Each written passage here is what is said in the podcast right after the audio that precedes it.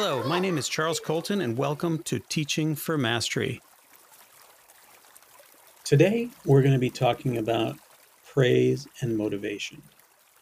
So, in the world of learning, growth, parenting, and schooling, we eventually end up at the question of how and when to praise kids, and adults too. And it turns out that subtle changes in the way that we praise can have strong effects on a person's future motivation, self image, and approach to learning.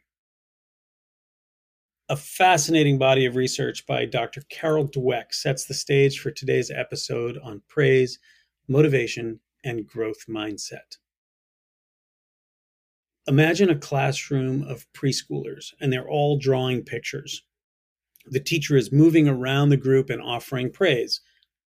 To one half of the group, she says, You are a good drawer.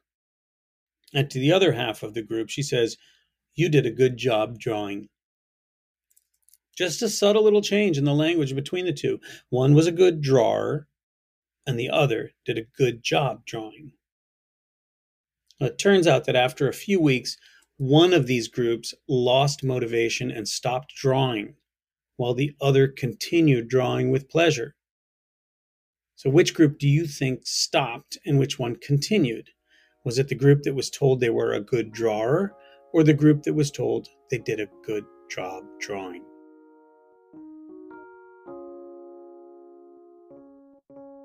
Perhaps surprisingly, or maybe not, the group that continued was the one that was told they did a good job drawing. The group that was told that they were a good drawer simply quit. This research finding was reproduced many times. There's a lot of research on praise out there. There are meta studies in which, for example, scholars from Reed College and Stanford University reviewed over 150 different praise studies. And their analysis determined that praised students, the ones that were just told that they were good, they eventually became risk averse and they lacked perceived autonomy. They found that there were correlations between the liberal use of praise and students sticking to a task for a shorter period of time or checking in with the teacher to make sure that they were looking and noticed them or that they would inflect their speech with answers to give an intonation of a question by lilting up at the end like that. This went all the way through college. Another thing that is very important about praise and before we get deeper into carol dweck's work is some work by a New York University professor of psychiatry named Judith Brook. And she looks at the question of credibility because the praise is important, but it has to be authentic praise. If the child thinks that you're praising them for something that isn't really praiseworthy, or if you're praising them all the time, they will lose interest in it or just not believe it.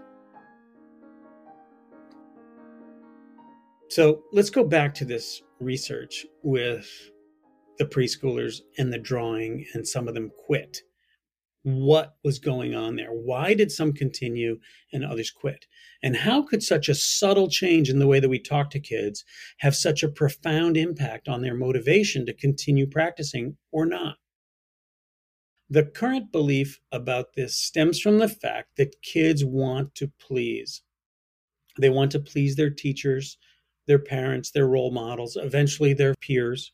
So if they receive this praise for something specific, they will continue to do that thing. So by praising the job they did, the effort they made, or the concentration and focus that they exhibited, then they will go on to want to put in that work, that effort or concentration in order to get the praise. In contrast, if we praise the end product, in this case, the drawing, thereby identifying them, their identity, as good or accomplished or smart, and only associated with the finished drawing.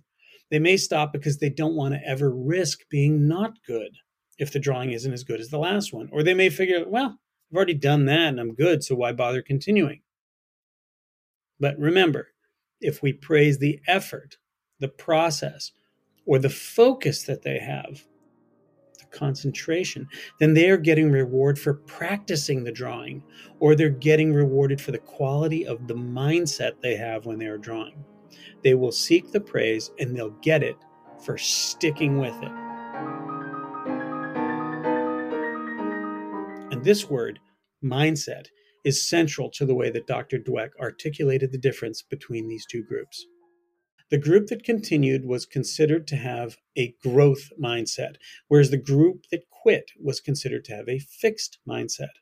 As Dweck went on to study other groups of learners from preschool all the way through adults, she found that the way that we praise, starting at a very young age, can impact whether or not that they think that their intelligence, their smarts, is fixed or if it's malleable. If it's fixed, static, genetic, etc., then why bother trying to learn more? For example, a kid says, I'm just not good at math. And this demotivates them from practicing math because they're just not good at it. Their intelligence is fixed, their mindset around this skill is already determined.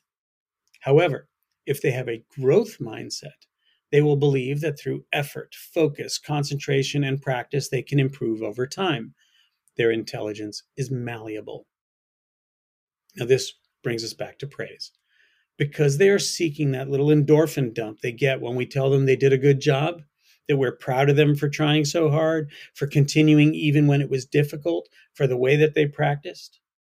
If we praise them for the process, for the effort, they will come to believe that hard work and effort lead to getting better at math, swimming, science, reading, handwriting, and ultimately anything.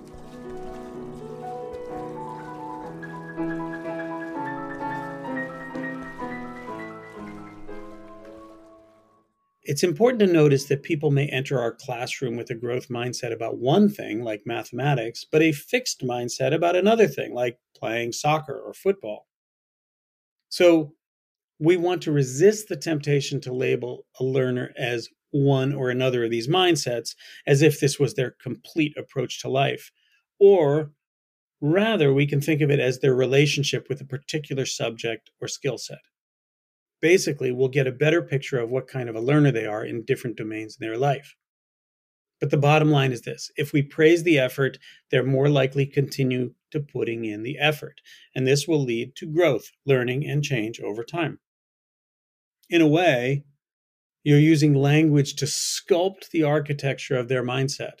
So, what are some ways that you can craft the way that you give praise to encourage a growth mindset with your students? What kinds of language are you already using? What kinds of language does the school culture reinforce? So please take a little time, get into your triads or small groups, and think about some of the kids in your class. Do they have a fixed mindset or a growth mindset about your subject, whether it be reading, writing, mathematics, sports? Then come up with a plan that you can use this week to inspire their effort their ongoing practice, their concentration, their focus, or anything else about the process of learning? How can we praise the process rather than the product so that they will develop a growth mindset and continue the practice of becoming and being a lifelong learner in the subject that you teach? Now, if you're interested in the primary sources and the research papers, you can find them down below in the links where you got this podcast. Thanks again for listening.